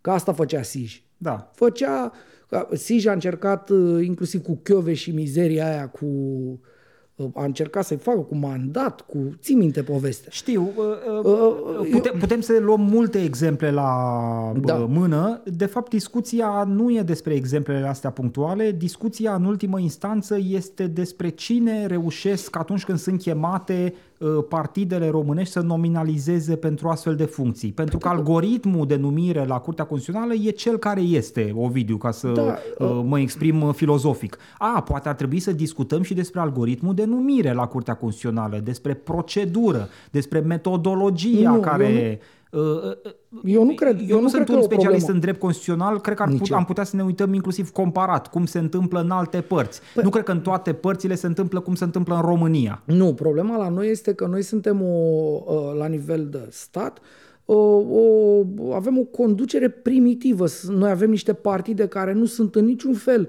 uh, cum să spun, uh, nu știu cum să-i spun, uh, nu reprezintă obiectivele membrilor și așa mai departe. Noi avem, partidele sunt de fapt uh, o ultimă și singura vizibilă parte a unui sistem din spate cu care să fac banii și cu care să iau deciziile alea corecte. Până la, uh, adică tot ce e înaintea partidelor, sunt niște băieți în spate, până alte părți. Și partidele vin și aplică pur și simplu într-un soi de balet al democrației deciziile astea, nu?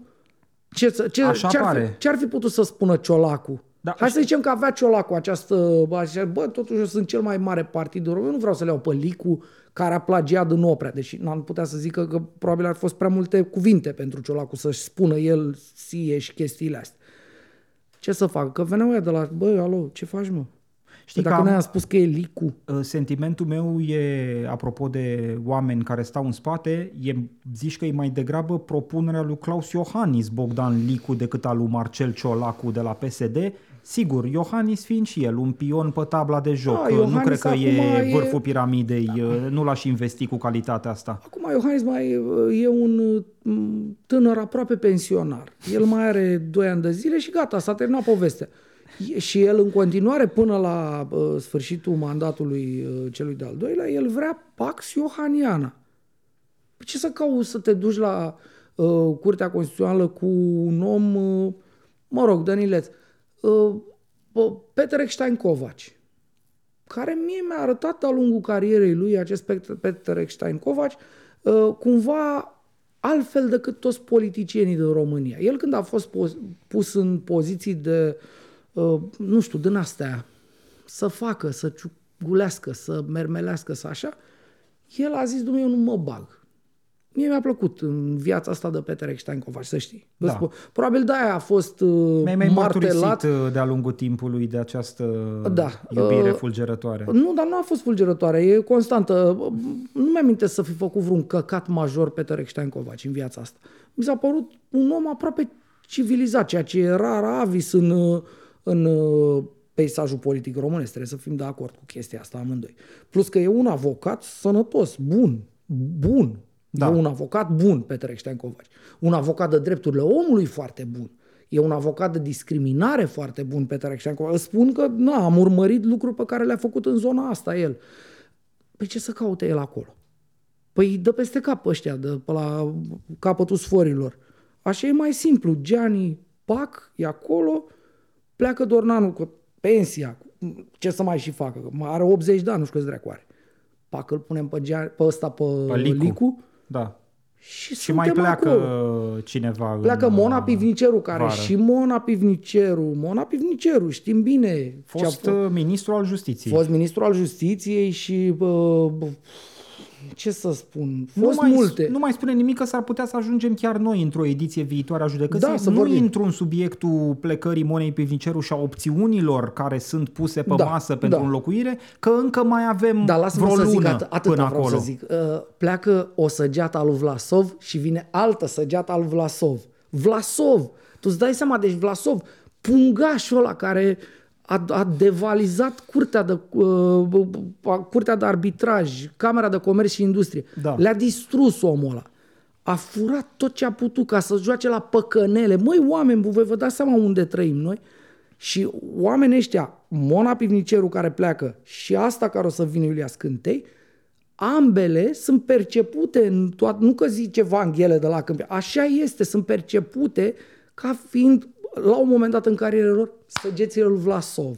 Doamna Scântei este o propunere a Partidului Național Liberal, înțeleg, Uh, deci, uh, ca să înțelegem cum ar veni uh, tabla de joc în momentul de față, da. Licu, propunerea PSD, probabil o să treacă săptămâna viitoare, doamna Scântei, propunerea PNL, o să treacă în lunile următoare, da. când se va ajunge la vot în povestea respectivă și cred că va mai nominaliza curând și administrația prezidențială da. pentru da, uite, vezi ce a înseamnă... ocupa un al treilea loc în configurația uh, viitoare a curții. Dar vezi ce înseamnă uh, nevoia de a mai avea un mandat și incertitudinea viitorului celui de-al doilea mandat, uh, Robo, care atunci nu voia neapărat Pax Iohanina, bine, nici nu dădea, adică nu, nu transpira în arenă, știi? Da. Dar la prima lui propunere, care a fost în mandatul întâi, da. Uh, așa, a propus-o pe doamna Simina Tănăsescu care este un creier de, nu că mă plec, mă pun preș în fața dânsei eu. Da. Adică e un om Și care absolut... de-a, de lungul anilor la diferite opinii exprimate de curte a scris și opinii separate, a, nu? A spus lucrurile, da. Dar care e, sunau interesant. Da, dar prin uh, simpla, cum să spun eu, alcătuire și uh, prin simplele mecanisme ale curții, uh, sistemul a rezolvat-o, că e într-o minoritate, evident, acolo. Da. Și atunci, da, sigur, pentru mine, pentru tine care ne uităm și vrem noi să citim așa și nu știu, aproape de multe ori opiniile uh, Simonei Tănăsescu sunt așa, un fel de balsam pentru creier, știi? Înțelegi niște... E, e, e mișto povestea asta cu Curtea Constituțională. Din păcate, uh, ca în orice poveste mișto sunt și proști și ca în orice poveste mișto românească sunt aproape numai proști. Și sunt și mulți ticăloși. Și ticăloși, păi prostul nu poate să fie prost simplu, el e upgradat la ticăloșie. Da, hai să mergem la... Uh...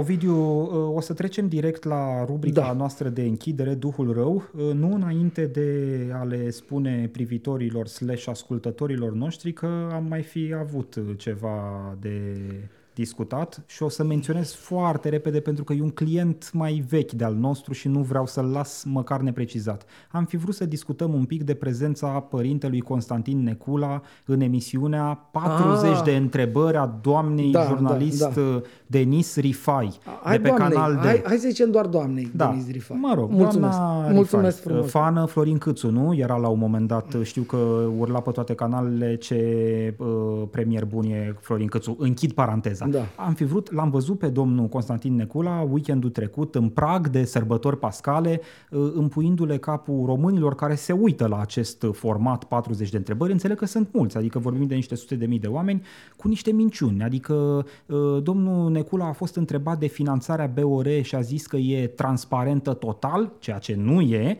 Domnul Necula a fost întrebat de legăturile sau de prezențele preoțești în politică și a zis că în aceste cazuri respectivii preoți primesc mustrări canonice de la episcopilor, ceea ce nu e adevărat cu atât mai mult în eparhia domnului Necula. Domnul Necula vine din uh, Arhiepiscopia Sibiului, unde are o poziție de vază, a fost și purtător de cuvânt al acestei da. eparhii. Uh, uh, Înalt uh, preasfințitul domnului Necula, Laurențiu Streza, este unul dintre cei mai activi episcopi politici în câmpul politic. Uh, Episcop BOR în câmpul politic, Nu, pardon. da, ai zis corect, de am tam. Uh, da. Da. Uh, E, e, e un om care de 10-15 ani, la fiecare tură de alegeri, că vorbim de alegeri locale Își sau pune de, oameni. își pune oameni, își plasează oameni în consilii locale din județele Sibiu sau Brașov. Ba chiar m-am uitat recent de curiozitate că era să cade pe scaun. Zic, băi, o fi început Laurențiu Streza să dea mustrări canonice Da. preoților. Știi ce am descoperit? În uh, martie 2022, un preot care a candidat pe listele PSD la Brașov a intrat în Consiliul Local Brașov pentru că un coleg care Da, se s-a afla în retras, fața da, lui da. pe listă s-a, retra, s-a retras, s-a dus A sub devenit prefect. subprefect, da, Omul da. s-a dus sub prefect, Da, știu imediat povestea. cel care cădu, căzuse sub listă, acest preot din Brașov, a urcat și e membru în Consiliul Local. Poate să intre oricine pe site-ul primăriei Brașov și să-l vadă pe părinte cu poză între consilierii locali. E în sutană, e în tot ce trebuie. O fi primit omul... Păi, O, o fi primit, uh, cum îi zicem, uh, uh, canon. Cum a zis că a fost certat canonic sau cum a... Așa a zis că mustrare, Mustrare canonică, canonică. că sunt mustrați. Serios, adică uh, domnul Necula, care are- de altfel are o imagine foarte bună printre... Despre el. Nu, E- doar... nu, el despre nu, el. Ovidiu, hai să lucrăm cu faptele totuși. Constantin Necula e una din figurile foarte prizate din BOR. E un om la care, cum să zic, la are cărui cuvinte, prezentări, uh, povești pun mulți botul. Uh, Păi, e foarte corect ales uh, predicatul aici, cu pun mulți botul. Uh, Eu, nu știu, Unele, cred că... unele dintre ele, repet, uh, pilde biblice, are talent domnul Necula. Da, dar suave, unele, unele da. lucruri pe care le prezintă sunt flagrant neadevărate. Atâta măcar vreau să spun. Uh, Nu vreau să mai intrăm că nu mai avem Nu, timp. dar până eu- ce- eu- eu- Dar atâta vreau să spun. Unele lucruri, în mod cer cele referitoare la finanțarea BOR și la legăturile dintre politică și BOR, ei, susținerile domnului Necula în această zonă sunt false. Eu sunt perfect de acord cu tine, dar uh, tu vorbești de uh, cât este de prizat, dacă vrei, acest domn Necula. Eu, uh, el fiind un fake, practic, uh, ca asta tocmai ce am stabilit, Păi eu te întreb cum îți explici atunci că doi români din trei uh, na, se declară mândri și uh, iubesc BOR-ul cu totul, Da. care e fake tot, așa cum omul ăsta Eu nu cred că iubesc neapărat BOR-ul au două, încredere, trei. au încredere, au încredere. Da, dar De- cred că au bă, încredere mai degrabă în ideea de biserică. Sunt, Ovidiu, sunt mulți români care nici măcar nu știu cum e organizată instituția asta. Păi e o problemă. E, da. Și noi Da. tot încercăm și o să uh, avem în curând uh, prezențe uh, să fie lumină din nou. O să revenim, o să revenim în, în uh, forță. În forță da. Da, am, Vroiam uh, neapărat să spun de domnul Necula pentru că, Mă bucur că- mă bântuie.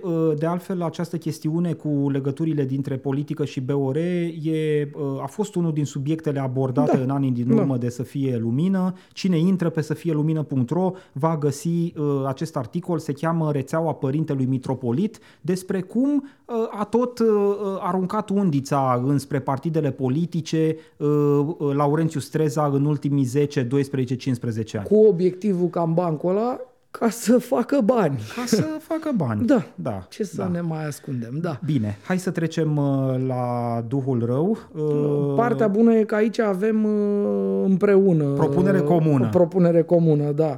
Uh, Am zis la început un pic, uh, uh, Duhul Rău, cum spui tu, sau Ursarul Săptămânii, cum spun eu, uh, vine către delegațiile, că au fost două de uh, oficiali români, uh, Ciolacu și uh, Ciucă, adică numărul 3 și 4 din stat, uh, marți la Zelenski în Ucraina, Da, uh, numărul 2 săracul. Uh, săracul, da. Cu vesta aia pe el, pe sub hanoar, adică ceva rău, nu știu, am văzut tot felul, sigur că nu e ok, nu, e greu să porți Deci o cel vestă. cu vesta e domnul Câțu, Domnul Câțu, care da. merge miercuri. A fost miercuri. La da. o zi distanță. La o zi distanță. După ce Ovidiu mi-aduc aminte, povestea asta a apărut prima dată acum vreo lună de zile, anunțată chiar de De Câțu, nu? el? Care a Păi zis, da. o să mergem la Kiev. uh, cu prietenul meu, Denis, pe care l-a invocat după aia la uh, discursul pe care l-a ținut Zelenski video uh, call în Parlament, uh, spunând iarăși, hei, Denis, adică era o de-asta, fratele meu, și domnul Câțu n-a mai fost în prima tură, uh, trebuie spus uh, că am râs foarte, foarte, foarte mult, uh, în loc să o lase așa, nu știu, să zic, domnule, n-a mai putut să vină, a avut altfel de program. sau Păi de așa. ce? S-a dus cu cineva din Macedonia da, și da. cu altcineva din Elveția sau Dom'le, nu știu. Nu contează. A avut altfel programul făcut. A avut a,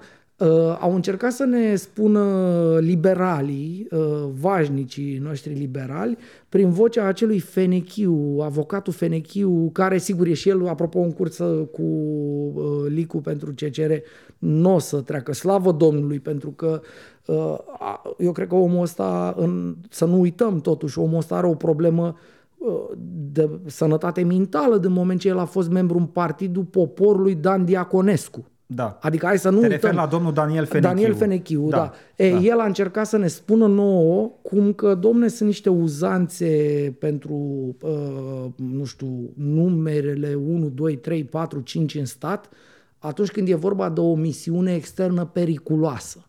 Deci nu puteau Hai, mă, să ce se naiba, ducă... ce uzanțe, i-au Da, tras... că- I-au tras preșul Da, de sub el lui evident. Câțu, săracul, s-a trezit uh, fără vizita pe care el săra, o și-o Hei, pregătise. Denis, exact. da, da. Ai- Îmi vine Uh, să-i zic săracul, n-am ce păi- să că mi-e milă de el la faza și- asta într-un fel. L-am văzut trist uh, și abătut, dar să proteja pe sub uh, uh, vestă cu nu știu cu ce. Tu zici Da. că avea ceva antiglonț, nu? Da, probabil avea vesta antiglonț, dar pe Părea el, un carton pe, de pe el la- exact, pe el stătea ca o cutie de televizor, uh, cum e asta a noastră televizorașul de aici.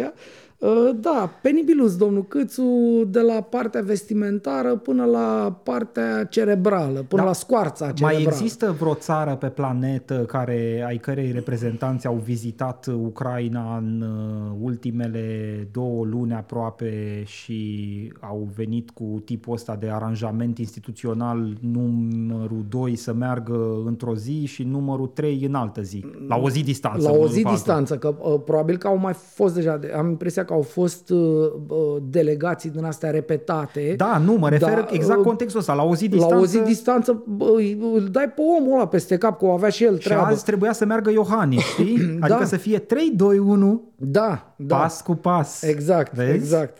Dacă ai răbdare până, la, până în a treia zi, măi, uh, uh, Volodimir, Știi că- uh, îl vezi pe robă. Uh, Am văzut uh, Doamne uh, ferește. domnul Câțu la vizita de ieri, de miercuri, uh, apare într-o fotografie dând mâna cu uh, Zelenski, dar par să fi trecut așa, 3 secunde unul pe Da, lângă da, altul. exact ca Dragnea cu, cu Mi-am, Trump. amintit, mi-am da. amintit de Dragnea, Da. exact la chermeza aia cu Trump, Da. unde a fost și el prins prin, în poză exact când trecea prin fața mesei și s-a întins să dea mâna cu da, Trump, așa, da, știi? Da. Exact așa a fost, da. Adică probabil că așa a fost, că n-a avut parte uh, numărul 2 în stat, n-a avut parte de tratamentul pe care l-au primit numărul 3 și numărul 4 în stat, adică Da, da. Ciucă și cu Ciolac, mă rog, Ciolacu și Ciucă. uh, în uh, seara zilei de miercuri, am văzut noi, probabil în cursul zilei de Vrei să-ți miercuri au spun fost. ceva? Mi s-a părut... De, de marți, pardon. Mi s-a scuze. părut cumva, oricât de paradoxal ar, ar suna, m-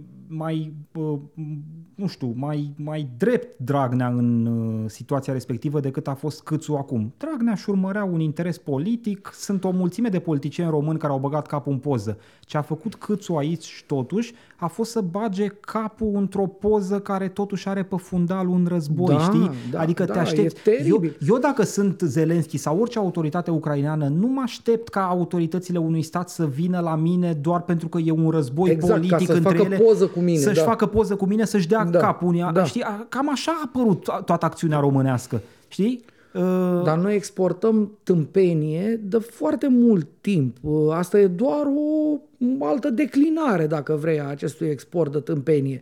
Uh, Îți amintesc că și povestea cu Dragnea a avut uh, în spate o sumă de bani, niște combinații, știi că a fost o, sca- Dar o astea, discuție... astea sunt situațiile politice Da. clasice. Adică Încerc noi- pe noi- diferite canale să intru la un puternic al zilei pentru că îmi imaginez că dacă mă pozez cu ăla o să-mi fie mie bine pe plan intern sau apar ca un mare Da, lider. cum să spun? Bă, dar totuși contextul lui Dragnea era unul, Da, era contextul pace și războiului aici e din altceva. Ucraina e altul. Sunt perfect de acord știi? cu tine, dar un om care a, cum să spun, uh, iartă-mi franceza, dar un om care s-a făcut atât de decăcat ca Florin Câțu în ultimul an, el pare că nu mai are înțelegerea exactă a lucrurilor pe care le spui tu acum. Nu mă duc, bă, după o, că poate are omul la treabă, că totuși are, e război, înțelegi? Și dacă e unul mai puțin, e că eu fi mâncat două minute din viață Da. acolo cu trei vorbe. Că s-a acce- lăudat că a ținut și un discurs. Dar nu am văzut discursul pe nicăieri. Aș fi curios ce a zis domnul Câțu în discurs Eu acolo. nu sunt. Sunt înspăimântat la perspectiva că a ținut domnul Câțu un discurs. Să spun sincer, omul ăsta nu... El nu mai este stăpânul lui, nu știu cum să spun. El e într-o mișcare brauniană așa pe, pe viață, pe, dar e nasol totuși, că e o- numărul 2 în stat. Da, da, e președintele Senatului. Dacă, Doamne ferește, pățește ceva președintele Claus Iohannis, o să Doamne ajungem ferește. președinte interimar Florin Câțu. Tu îți dai seama? Da, uh, nu știu, a- o- o să mă rog pentru robo sau nu știu cum să fac, ca să nu poți, adică măcar ăla știm că e Eu o să mă rog Plecat. mai ales că urmează să se implementeze România Educată și Păi n-am- e nevoie de președinte la Cotroceni ca Păi să nu înțeleg, meargă nu multă s-a treaba. închis, domne, că a fost festivitatea de închidere. Nu numai că nu s-a închis, uite, am uitat să-ți spun asta și cu asta o să te rog să încheiem totuși uh, frumoasa emisiune. Uitându-mă pentru documentarea subiectului cu voucherele pe site-ul Ministerului Educației, am observat că există S-a o, sec- redeschis. nu, există o secțiune specială pe site-ul Ministerului Educației care se cheamă România Educată. Deci e, sunt secțiuni acolo, diferite secțiuni de programe și de sine Nu. sătătoare e România Educată. Nu, ba eu, chiar uh, serios, eu s-au trebuie dat să niște mă, bani acum. Eu vreau să mă duc la un fel de training de ăsta. Tot adică pentru vreau, abandon, vreau să să-mi, știi. să-mi explice și mie, că eu am înțeles că s-a terminat programul România Educată. Așa ne-a fost prezentată conferință finală a programului România Educată. Raportul, dragul Raportul meu. final, Păi, raportul trebuie implementat. păi, și- păi și atunci ce s-a terminat? Nu înțeleg. S-a terminat scrierea raportului cu cele 250.000 de poze ale președintelui Păi în asta raport. spun și să implementezi, adică asta nu este viața, practic, implementarea proiect, raportului România. Adică Stai liniștit, Ce nu înseamnă? e cazul să te impacientezi, că nu o să fie suficienți cei trei ani care i-au mai rămas din mandat președintelui ca să se implementeze Nu. măcar o jumătate de nu, capitol insist, din raport. Nu mai are trei ani. Da. Mai are doi ani și, nu știu, șapte luni. sau Doi ani și șase șapte luni. Bine. Nu. Mă, are mă trei ani. bucur Te că rog. Să- nu mergi mai bine decât statul român. La asta știi cum sunt, am o acuitate bă, perfectă. Uh, De-abia aștept să scap de asta. Sigur, am o doză de strângere așa pe stomac, că nu știu ce vine. da, e adevărat și asta. Dacă ne trezim cu domnul nostru, marele nostru om de stat Ciolacu la Cotroceni, ce faci? Pleci? Nu știu, poate îl contracandidează Ciucă Sau Rareș Bogdan? sau Rareș Bogdan. Doamne E, atu- ferește. atunci, păi e simplu atunci, plecăm de la alegeri. Hai să nu ne ducem uh, cu... Votăm în dimineața aia și plecăm după aia. Așa trebuie făcut. Da. Uh, și, Plecat cu bagaje, cu astea și uh, dimineața pa. Sunt un uh, pesimist uh, prin definiție, dar încerc să nu fiu chiar atât de pesimist. Uh, Mai păstrez un licăr de speranță. Uh, Da, Ovidiu, nu știu pe ce te bazezi, dar mă vreau baz- și eu. Mă bazez pe faptul că trebuie să mai trăiesc, că, că dacă aș fi la capătul vieții, nu mi-aș mai pune problema. Vă las Da. pe voi. Spălați-vă pe cap cu ăștia. Uh, Da. Ca de fiecare dată, la finalul producțiilor noastre, le reamintesc celor care ne privesc sau ne ascultă că avem și cont de Patreon, unde, desigur, ne așteptăm să fim sprijiniți uh, cu o donație recurentă, lunară, dacă se poate, în valoare Da. de 4 euro, uh, ieftin. Da. Uh, Având în vedere că Discret. Uh, am, am tot spus că s- totuși se muncește la povestea asta și nu, nu ne vin așa, uh, ne așezăm aici cu 5 minute înainte și începem să depănăm ca proștii. Căutăm, cercetăm, încercăm să înțelegem și după aia să spunem mai departe oamenilor. Păi, Uite, trebuie să stau să mă uit la 40 de întrebări cu Denis Rifai Da, ca uite. să-mi fac temele pentru Asta, judecată. măcar pentru asta ar trebui să primești un bonus de Un- la... am nevoie de un uh, spor Exact, un pentru- sport, da. pentru condiții vătămătoare. pentru sănătate mentală. Exact, exact, Știi? da, da. Să-mi iau Uh, pastile. Uh, Sper să fie de acord și uh, cei care ne privesc sau care ne ascultă, uh, că avem și varianta audio de câteva săptămâni bune deja. Uh, Le-am tot spus oamenilor, dar lasă-mă să le spun rapid așa. Uh, Imediat după ce se termină uh, live-ul nostru, varianta audio se duce pe Patreon ca varianta audio, dar uh, e singura diferență între cei care ne urmăresc și cei care ne urmăresc, dar ne și susțin. Uh, varianta asta audio e disponibilă doar pentru cei care sunt abonați Da, la proiectul cu un nostru. avans de vreo Cu un 24 avans de ore, vreo nu? 24-36 de ore, pentru că Da. abia, uh, abia sâmbătă dimineață varianta e disponibilă pentru toată lumea uh, pe Spotify, Apple Podcasts și Google Podcasts. Uh, Ne-am gândit noi că astea sunt cele trei mari platforme audio. Dar ideea este că cei care ne susțin uh, așa ca un soi de curtoazie din partea noastră primesc varianta audio Cu de, prioritate. cu prioritate încă de joi seară, de la ora, să zicem, 10 și 10 și un sfert până se m, face ce are ea de făcut acolo. Da. Bine. Uh, Ovidiu, uh, mulțumesc pentru discuție. Mulțumesc uh, Ne vedem uh, joia viitoare. Dacă vrea Dumnezeu, dar și Maica Domnului. Da, Salut. împreună cu el. Salut! Seară bună. La fel, ceau!